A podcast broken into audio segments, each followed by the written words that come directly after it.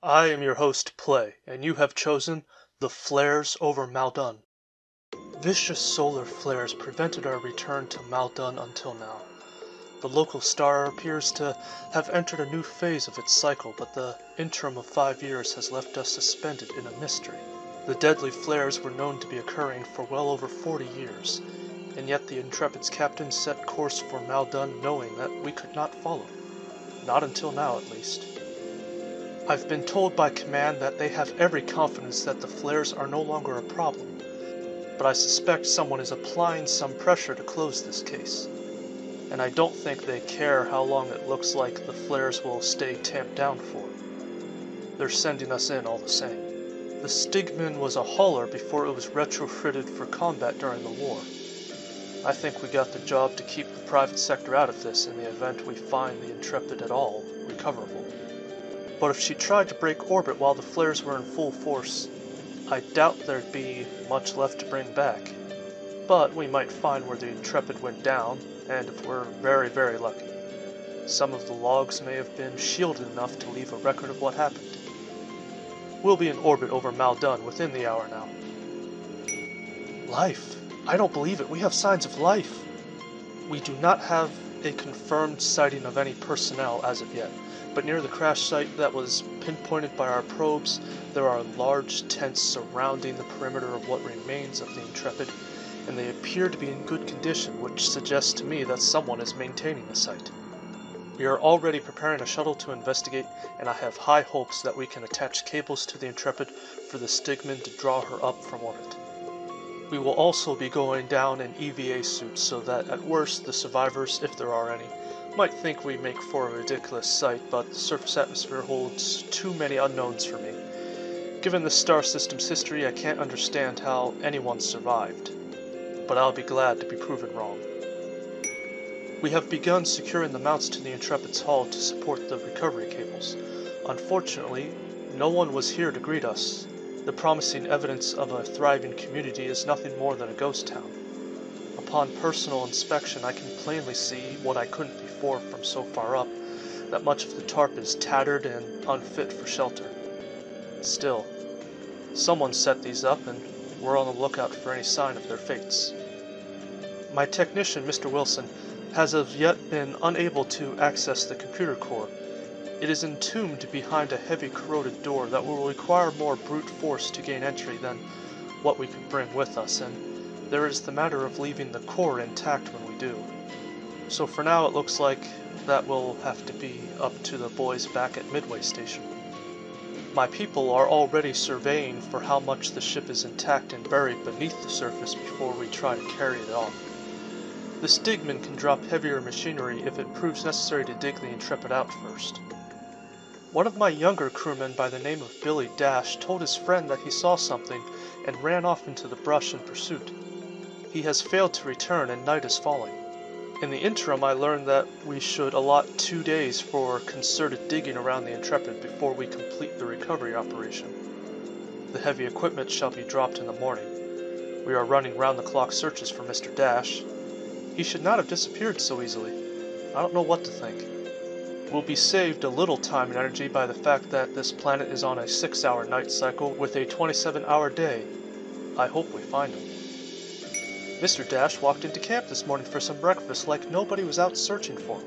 He has returned to work with the simple explanation that he got lost and cannot conceive of what he saw. Now Mr. Dash's friend who first reported him missing has run off. Witnesses saw Mr. Neal and Mr. Dash have some kind of altercation where somehow Mr. Neal ended up thrown to the ground and then proceeded to run away from the excavation site.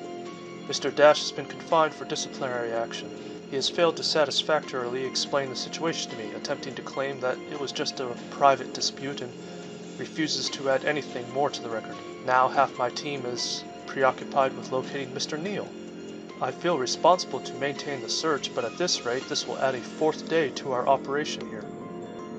Mr. Neal has been discovered attempting to retrieve a weapon from the shuttle. And for explanation, he has told me a wild story that Mr. Dash is not who he says he is. He claims his reasons for running away entailed being thrown across the room by Mr. Dash's mind after confronting him about behaving standoffishly.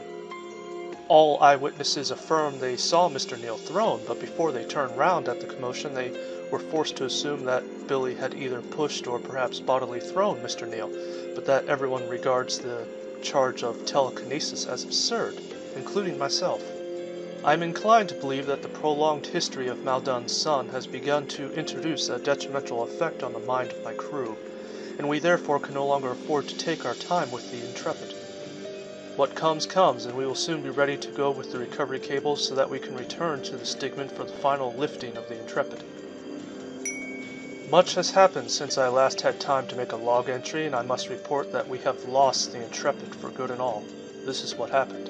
Preparing for departure, we were loading Mr. Dash and Mr. Neal strapped to stretchers as our means for securing them for transport. While being carried to the shuttle hatch, they were alongside each other, and Mr. Neal experienced a violent convulsion and foaming at the mouth. While the crew desperately attempted to render aid, I observed Mr. Dash smiling devilishly and became enraged so that I struck him across the face. The moment Billy turned his eyes to me, Mr. Neal's fit stopped. In that moment I didn't want to admit it, but Mr. Dash saw that I had begun to suspect that his friend was right about him, so that he then smiled and said to me, it was worth a try. He then proved to have the strength to break his bonds and leaped from the stretcher while bowling over the crew intending to commandeer the shuttle. A good man by the name of Aaron Franklin happened to be standing at the hatch and was armed for the occasion to receive Mr. Dash and Mr. Neal, where he drew down on Mr. Dash and fired five rounds into him. The bullets never slowed him down, and Mr. Dash proceeded to throw the man back without ever touching him. The force was ample to kill Mr. Franklin on the spot. Realizing that we were about to lose the shuttle, I raised my wrist control to shout, Shuttle lockout to my voice command. Slowly he turned and I could see each of the bullet holes gushing forth with blood and Mr. Dash's face having turned pale and becoming gray before my eyes. He looked to be dead walking, which he did step down from the shuttle and walked right up to me. I'll just take you next, he said. Then the flares started. Just one flashed at first, and it was incredibly brief, but I saw whatever was possessing Mr. Dash recoil in pain from it. So then he leaped on me as soon as it subsided, and though I don't have first-hand knowledge, I believe that I was slipping into the sensation of being shot. Before another flare erupted and I threw Mr. Dash off before hurting the rest of the crew inside, in the course of which I took a knife to Mr. Neal's straps and carried him inside.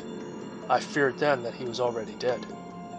The flares failed to let up now, and standing within the shade of the shuttle, I saw Mr. Dash prostrate on his knees, soaking in the pain. The shuttle hatch initially refused to close due to the power fluctuations we were beginning to experience, but after a second attempt we were sealed up and we left Maldone in the dust. Once in orbit, Mr. Wilson asked if we were still going to transfer the cables to the Stigman. I attempted to communicate with our crew over on the Stigman and received no response.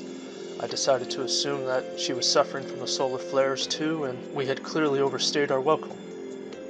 I really don't know if the Intrepid's logs would have had the answers we seek, and rather than being ashamed of not bringing up the Intrepid, I'm rather ashamed that I left our end of the cable suspended in orbit around the planet, while we left the system to escape the flares. So now, maybe in another some 40 years' time, if not gracefully more, some other sorry assortment will accept orders to come out here again. But given what we encountered, I feel strongly that the Intrepid's captain was not out of his mind when he came here, that he somehow understood what he was facing, and attempted to save us all by containing the entity here. And I think of how close we came to setting it free.